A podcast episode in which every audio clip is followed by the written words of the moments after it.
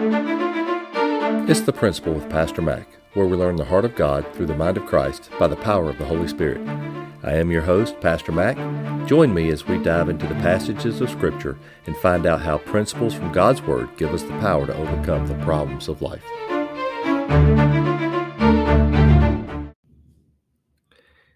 All right. Hello, everyone. Uh, so good to be with you again this week. Um, look, been looking forward to this one for a little while, and uh, let's just because of uh, time, let's just dig right into it. Uh, I have for the last three weeks talked about three different types of sin, or maybe the better word is infractions um, upon God and His holiness. Um, and those are iniquity, sin, and transgression. And I did them in that order. Uh, I want to give a quick review and I told you last week that I was going to talk to you about how the cross took care of all three sin, iniquity, and transgression. And uh, so we're going to do that today. But I, again, I want to go back and kind of talk about them. So we looked at iniquity and we talked about that. And iniquity uh, in the Old Testament, even in the New Testament, means lawlessness or perverseness. Um, it has to do with evil thoughts. So it's your thought life. Uh, it's the way that you think. And and we need to understand, uh, children of God, we need to understand that your thought life is as dangerous, if not more dangerous, than what you actually do. Um, in fact, uh, David said, If I regard iniquity in my heart, the Lord doesn't hear me. Jesus said, uh, If you look after a woman to lust with lust after her in your heart, you've committed adultery already. And the reason it can be more dangerous is because there's no immediate repercussions. If I go punch someone, they're going to punch me back. But if I if I have hatred or um, bitterness or unresolved anger in my heart and it impacts and affects the way I think, or not affects, how about infects? It infects the way I think. Um, it becomes an infection of the thought, right? And it, it because there's no immediate repercussions, I can revel in those thoughts. I can revel in improper thoughts about other women. I can revel in improper thoughts about uh, about you know wanting to hurt someone, and I can revel in those thoughts and and cherish them. And and sometimes we do that, right? Uh, uh, you know, sometimes we have those thoughts that that if I ever got my opportunity, I would, um, I would pay them back. I would get them, or or um, you know, I would try to further that relationship. And and excuse me, when that starts playing in your mind, when that starts playing in your mind, then it starts eh, infecting our attitudes and the way of life and and everything that we do. So um, so iniquity is is perverseness of thought. It has to do with our inner self and we, and we talked about how because it's something on the inside it affects us something in our spirit it affects us in our spirit. Again what david said if i regard iniquity in my heart the lord doesn't hear me. Um, uh, P- Peter said that if if a husband doesn't have right attitude or right thoughts toward his wife, that it, it could hinder his prayers. Um, uh, Paul said in in Corinthians when talking about the Lord's Supper that uh, because people didn't regard the body, that when they partook of the Lord's Supper, they took it unworthily, and because of that, that they suffered for it.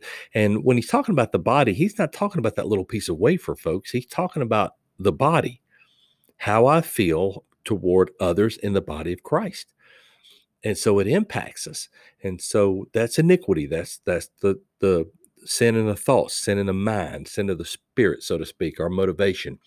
Then you have sin. Uh, sin is something we do. It's an action. It's uh, it's something we do with our hands or our bodies, and uh, and so because oftentimes we and we we dug into this two weeks ago, uh, because it's a sin of the body, because it's a sin of something that we do. Um, a lot of times the repercussions or the consequences are in the physical realm again, if I go punch someone, mm, they're going to punch me back. Uh, and so we we talked about uh, we talked about that two weeks ago, and then last week I hit the one that I I um, I think hits the body of Christ the hardest, and that's transgression. And transgression in the Old Testament re- means rebellion, to rebel against a rule or a statute. In the New Testament, it means to break the law. And I talked about the, the word in the Greek parabasis and how that, you know, to walk along the line and to step over it. Um, and and I even talked about that last Wednesday night in in my Bible or my Bible study with my church. And and we we've got to understand that that gets dangerous because if I see how close to the line I can get, it's real easy for life to push me over. But if I see how far away from the line I can get to be right in the center of God's will, if life does knock me over or push me a little bit to the left or the right, I'm still in God's will. But if I'm seeing how close I can get to that line, how how close I can walk without going over, how close I can get to that sin without actually doing it. When life comes and knocks us to the side a little bit, we end up stepping over the line.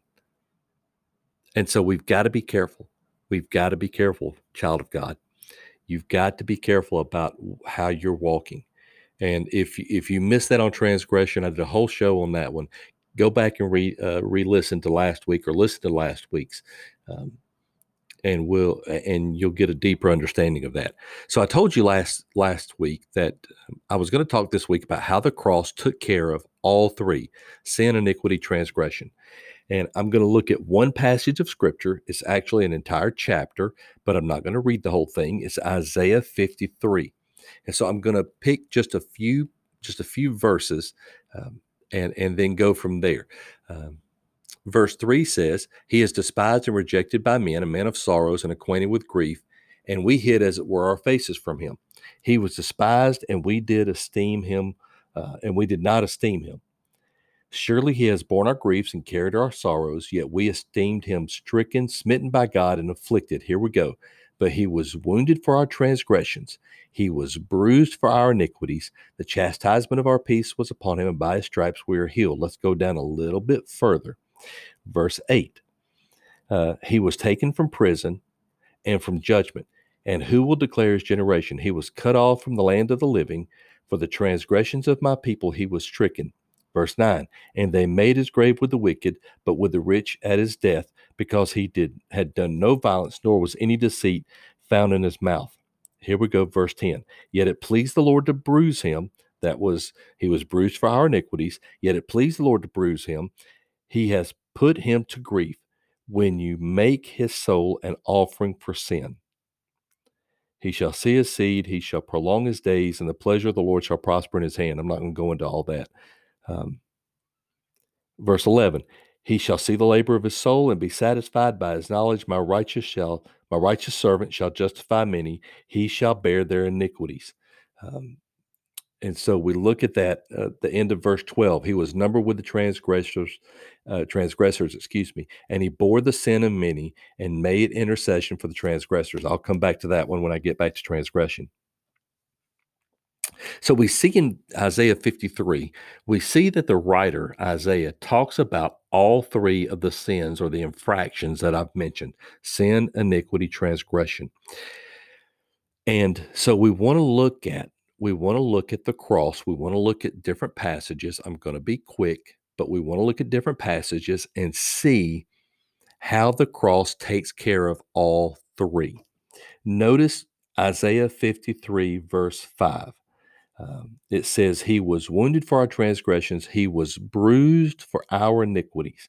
And in verse uh, 10, it says that He, uh, the Lord, was pleased to bruise Him.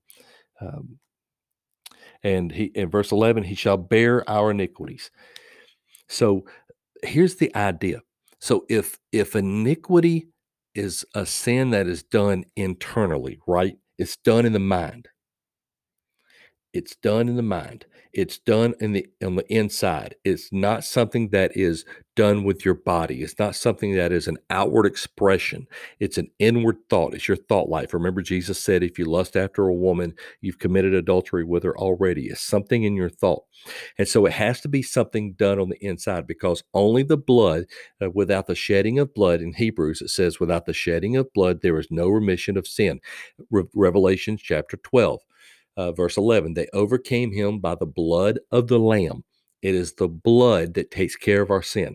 So if that is iniquity is a sin that is done on the inside, then there must be some type of bleeding that is done on the inside. And we know, we all know what that is. I don't know if you've ever thought about this, but when you bruise, when you bruise, that is a bleeding under the skin.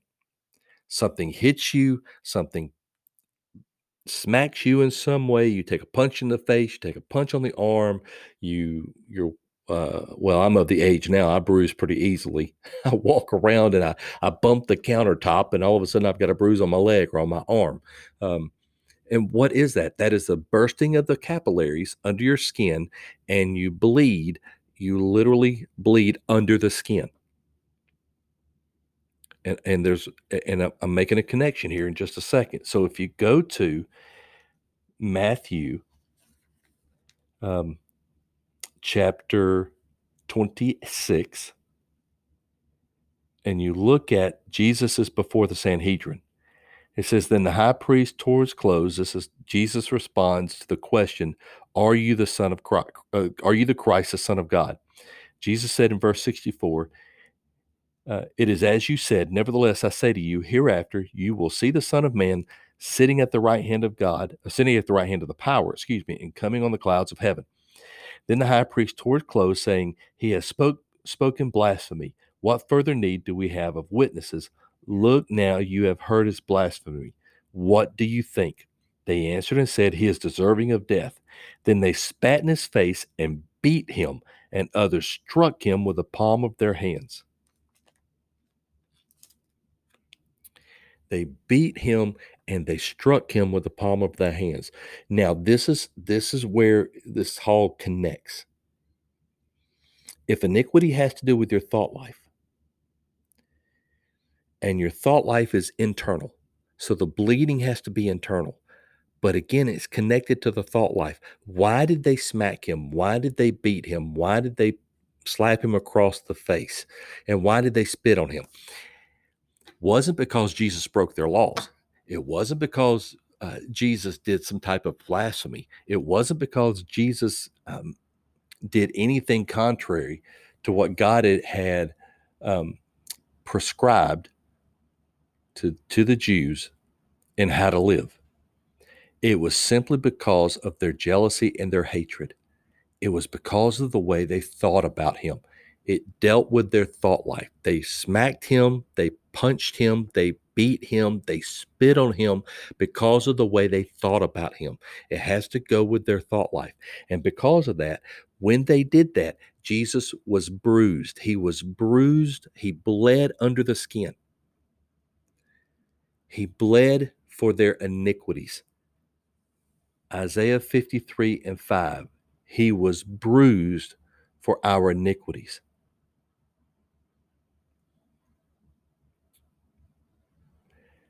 See, see, child of God, the enemy is so smart. He's so smart. I, am going to give credit where credit is due. He, he's so smart. He gets us to thinking that because it's our thought life, that there's nothing that can be done about it. There's no forgiveness of that. That's just something that we're stuck with. It's just something that we'll just have to that that's just the way we are. I've got the anger issue or I've got the attitude problem or whatever it may be. And the enemy has done such a good job of convincing us that there is no hope or no help for that. Well, I want to tell you, based on the word of God, that if God can take the punishment for your sins, even the ones in your mind, the iniquities of your mind, the attitudes and the anger and all of those things, if He can bear the punishment for those, for He was bruised for our iniquities, He can give you victory over it. For what good does it do? Listen to me, child of God. What good does it do for Him to bear the punishment for it if He doesn't give you a way to get over over it. It makes no sense. Why would he continue to take the punishment for things? Why would he not give you a way to get out of that or to get out from underneath it or to stop doing those things so he could stop taking the punishment? I, does that make sense? Why would I, as a human being, that makes sense? And if it makes sense to me as a dumb person, that's just a, you know, in my little pea brain, then surely the God of the universe had it figured out that he would take the punishment for the things that you have thought. He would take the punishment for your iniquities, but then he would give you a strength or a way to get over it so he would not have to bear the punishment for that any longer. And so I want to tell you, wrapped up in the cross, not only is there forgiveness for your iniquities, there is freedom from your iniquities you have the ability you have the ability this goes back to i think the first or second lesson that i did in my podcast or first or second podcast you have the ability through your thought and through your words to change the way you think and change your life and change those things around you but you can only do it through the power of the cross. I don't mean to sound like i'm preaching here but we we somehow eh, eh, Eh, we somehow have allowed the enemy to convince us that there's no hope for that and we want to try to hide it from the lord folks. He already knows what you're thinking he already knows that. And so, what you want to do is when you have that thought, the scripture says to take every thought captivity and take it to the obedience of the cross. When that thought, whatever it is, I don't care how shameful it is, I don't care how dirty it may be, I don't care how harmful it may be, I don't care how wrong it may be, you take it to the cross, you take it to Jesus, and you tell him, This is the thought I had and you confess it, which means to say the same thing about it. This thought is wrong because that's what God says. And this thought cost you bruising when you were here. This thought cost you somebody punching you in the face. This thought cost you blood. And I'm going to bring it to you. And Lord, give me the strength to not think that thought again if you start thinking, if you start understanding that your thought life impacted Christ on the cross, and you think, oh, it's just a harmless thought. No, it is not just a harmless thought. Your thought cost Christ blood. Okay, now I sound angry. I'm not. I'm well, I am. I'm angry at the enemy for him convincing us that that this is something that can't be done with, you know, we can't handle or we can't do anything about. Wrong. You can. You take it to the cross, and the blood of Jesus Christ will cleanse you from that. He will purge you from that. He will, uh, Psalm 32, purge me and I will be clean. He will purge you from that. Or oh, I think that's Psalm 51, actually. He will purge you from that. And if you convict, continue to confess those thoughts, Lord, this is what I was thinking, and it's wrong, and it cost you blood and you take it to him and you keep doing that. I've heard folks say don't don't say out loud what you're thinking. You don't think for a second that the enemy doesn't understand you? Listen I, have I've i've read this somewhere and i've and i've heard this somewhere that they teach fbi students fbi um, uh, excuse me law enforcement. Um, they teach them it's a course for about six months that they teach them to read body language to tell if somebody's lying. If if a dumb old person can learn that in six months, you've got Satan who's been studying mankind for 6,000 years. You don't think he knows what you're thinking? He already knows. And the best way to try to remedy those places, those dark places in your mind and in your heart and in your spirit, is to put them to the light of Christ and expose them and say it. Say it out loud. Don't say it don't say it out loud if you're standing next to your wife or you're standing next to the person you're angry at. But take it to the Lord. Lord, this is the thought I was having, and it's wrong, and it cost you blood. And I'm bringing it to you, and I'm asking you, cleanse me from it and give me victory over it.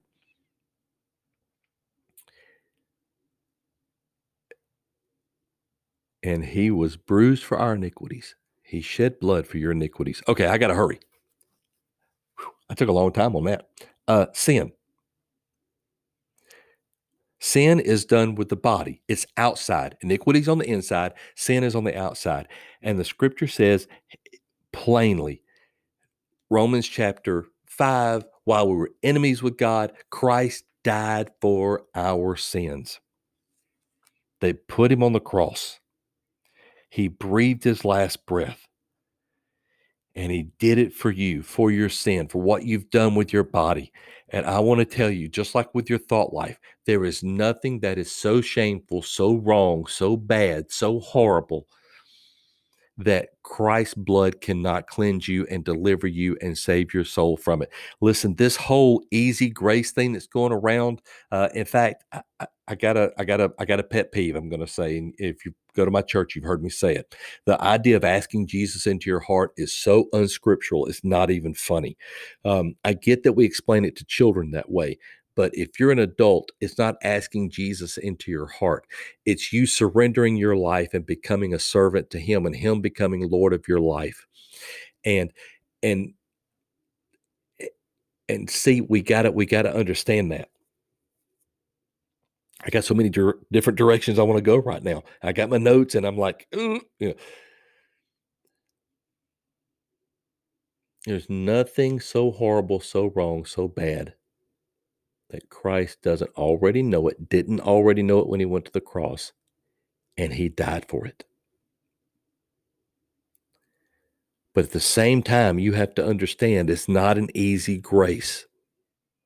That that thing that you did, no matter how the little white lie, no matter how simple or easy it may have been, or no matter how horrendous it may have been, that thing that you did cost Christ his life. And so you need to you need to take it to him because he did it willingly so he could offer you forgiveness. And you you receive that forgiveness and then you make Christ Lord of your life. That's that's what happens with your sin. So we've talked about iniquity, we've talked about sin. Now I want to get to transgression.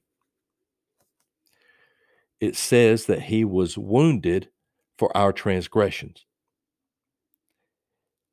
And then uh, Oh, wait, I'll, I'll come back to that verse. I don't want to get ahead of myself. So he was wounded for our transgressions. The word wounded in a lot of in a, many of the uh, translations it says pierced, and that's actually the right def, that's actually the right translation. He was pierced, and um, and so we see on the cross, we see on the cross that in, in John 19, verse 31, uh, excuse me, verse 33. They, the soldiers were going to go break the leg so that they would go ahead and die. But when they came to Jesus and saw that he was already dead, they did not break his legs. But one of the soldiers pierced his side with a spear, and immediately blood and water came out. Pierced his side with a spear. He was pierced for our transgressions. Now, um, I okay, so I, I don't want to get too technical here, but I got to make this point. Um, we have to understand that as children of God, we can still sin. In fact, most of us do sin when we don't want to admit it. But if he died for our sin, the sin that we did before he we knew him, and the blood that he shed when he died was the blood that he shed for the sins, all in fact, all the sins of the world before we knew him then if we sin after we become his his follower, we sin after we know him, there had to be blood that was shed after he died. Now I know that that's kind of getting theological, and I'm not. Uh, well, I'm a teacher at heart, so just deal with it. Um, but if the blood that he shed before he died, and then he died for our sins, if we sin after we become children of God, there had to have been blood that was shed after he died in order to take care of the sin that we do after we're saved. That is the transgression in the life of a child of God. We live by the law of Christ, we live by the law of love. And when we break that law, we transgress. We transgress the law, not the Old Testament law, not the Ten Commandments, although that's part of it we transgress the law of Christ and we transgress the law of love. And when we do, that is a sin in our lives. Um, I, I, I know churches that teach you can't sin. That is baloney. There's your deep theological word, hogwash. How about that one? That is such a that is that has caused more grief and condemnation in the body of Christ than if we would just admit that we have sinned and we've broken the law of love. We have transgressed the law of God. And in doing so, we have sinned after we've gotten saved. And so there had to be blood that was shed after he died in order for there to be blood for the remission of sins. According to Hebrews, without the shedding of blood, there is no remission of sin. There had to be blood shed after he died in order to pay for our sins that we commit after we're saved. And that was the piercing for our transgressions that happened at the cross.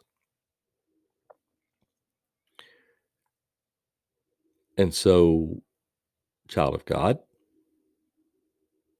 what do we do with that?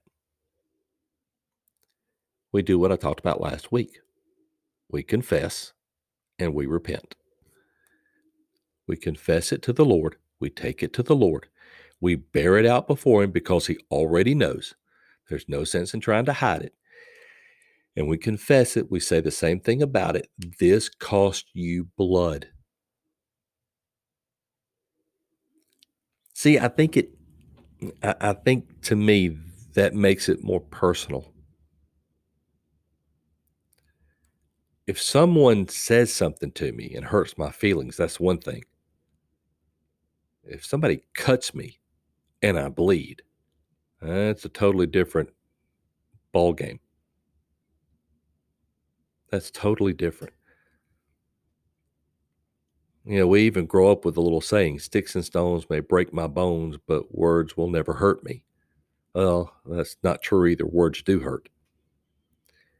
But if somebody cuts me and I bleed, that's a whole different level of pain. That's a whole different level of hurt. And when I when I sin, when I have iniquity, or when I transgress, when I break the law of love, when I break the law of Christ in my life, it cost him blood. It cost him dearly. And when we confess that, we then rethink. We have to rethink about what we're doing and what we've done. And the idea of repentance is not just simply to turn away, it means to rethink in the original language. It goes deeper than just turning away. It means we take stock and we evaluate what it is we're doing and what it cost us and what it cost Christ. And then in doing so, in doing so, hopefully we begin to reevaluate it and and realize that it's not worth it. See, that's I, I think that that's where we got to understand that God wants us to grasp the fact of of what this life is about. Not just I can't do that because I was told not to. It goes so much deeper than that. It goes so much deeper in that. In fact, when I did my first podcast, I talked about my favorite verse. Paul told uh, Paul told the Roman church, Romans 16, 19, your obedience is known throughout the whole world, but I would rather you be wise. God wants us to grow in an understanding, not just an understanding of how to live, but an understanding of what everything means. And sin is not just I'm not going to do that because I was I was told I can't. It, the Christian little walk is so much more than that. It's so much deeper and richer than that. It's you know it it's not um, I can't look at those magazines because I'm not supposed to, or I can't talk to those people because I'm not supposed to, or I can't. Lord of mercy, one of the rules that I had growing up was we couldn't go mixed bathing. We couldn't swim with girls in the swimming pool, you know, because I'm not supposed to. Well, it, there's more to it than that. And God wants us to be able to rethink and understand and take stock of what it is that we're doing with our lives. And man, I'm preaching again, and I don't mean to be. What we're doing with our lives, what it cost us, what it could cost us, what the consequences could be if we do that, and what it cost Christ on the cross. It cost him blood. And so we need to understand that. And that's what God calls us to do. Now, I want to do one last verse and then I'm going to wrap this up the end of Isaiah 53. He bore the sin of many and made intercession for the transgressors. He made intercessions for the transgressors. Transgressors. What does the scripture say that he does after he after he died? After he died, he rose again on the third day. Then he spent 40 days with the disciples. Then he rose again, and the scripture says that he sits at the right hand of the Father, ever making intercession for us. the transgressors. So if you if you sin after you know Christ, there's not a hammer coming down on you. There's not lightning coming out of the sky to strike you dead. Christ is interceding for you. He knew in advance you were going to and paid it with his blood when he was pierced in the side. And in fact, uh, you know, the whole idea of being pierced, I've heard it, I've heard some people dispute it, but the whole idea of being pierced, it it it, it pierced the sac around the heart, the pericardial sac, and blood and water flowed. Friend, when you transgress, it breaks the heart of Christ. And it cost him blood. So rethink what you're doing. I'm out of time. Listen, keep listening. Love you. Talk to you soon.